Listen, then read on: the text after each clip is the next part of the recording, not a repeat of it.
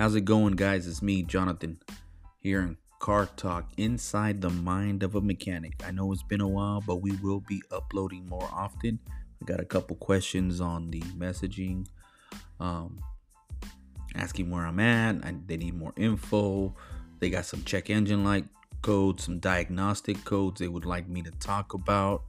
Uh, but today's gonna be something really simple and short, just to get kind of back into the groove of things. It's gonna be winter, what to do and what to check for your car for that winter months because it is cold, it is raining, it is snowing.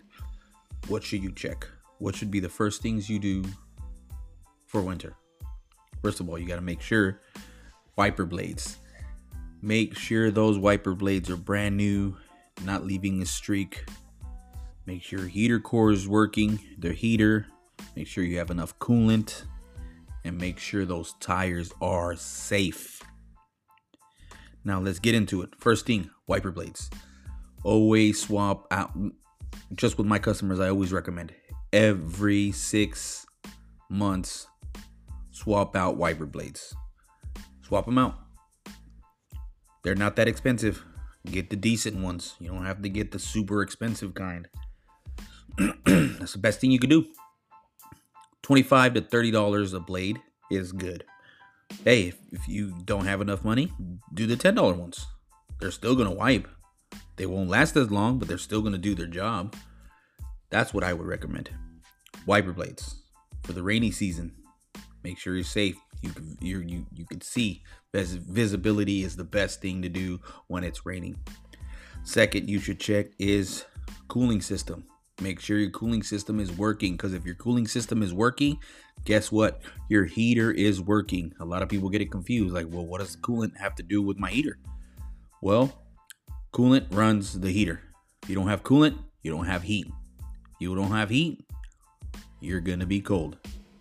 Make sure you have coolant, not water, coolant because if you add water, you're going to be rusting up components, damaging stuff, creating more problems than you need coolant. Always go off of what your manufacturer recommends.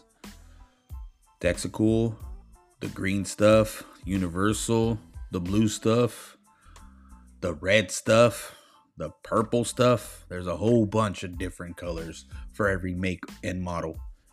Check what your manufacturer recommended. Check your book. Check your glove box. But again, back to the heater. if you have enough coolant, your heater's working, it's working fine and safe. Guess what? You're not going to freeze. In the mornings, you're going to defrost perfectly fine. All of that. Heater, coolant, check the hoses. Now, if something's not working internally, then you go into the diagnosis part. You got to check your hoses, make sure the hoses that go into the firewall, which is goes into the heater core itself, make sure both of those hoses are warm. If they are, then everything's working fine up to that point to the heater core.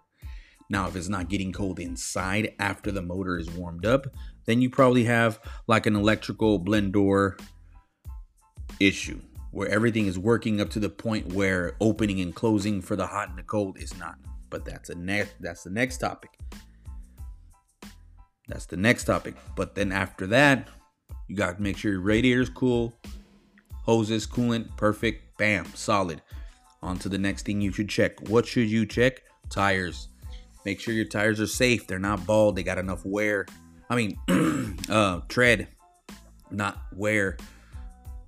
Make sure those lines aren't hitting. Take it to your local tire shop, to the repair shop that you trust. Hey, how are my tires? Check tire pressure. Make sure they're not bald. Make sure they're not cupping.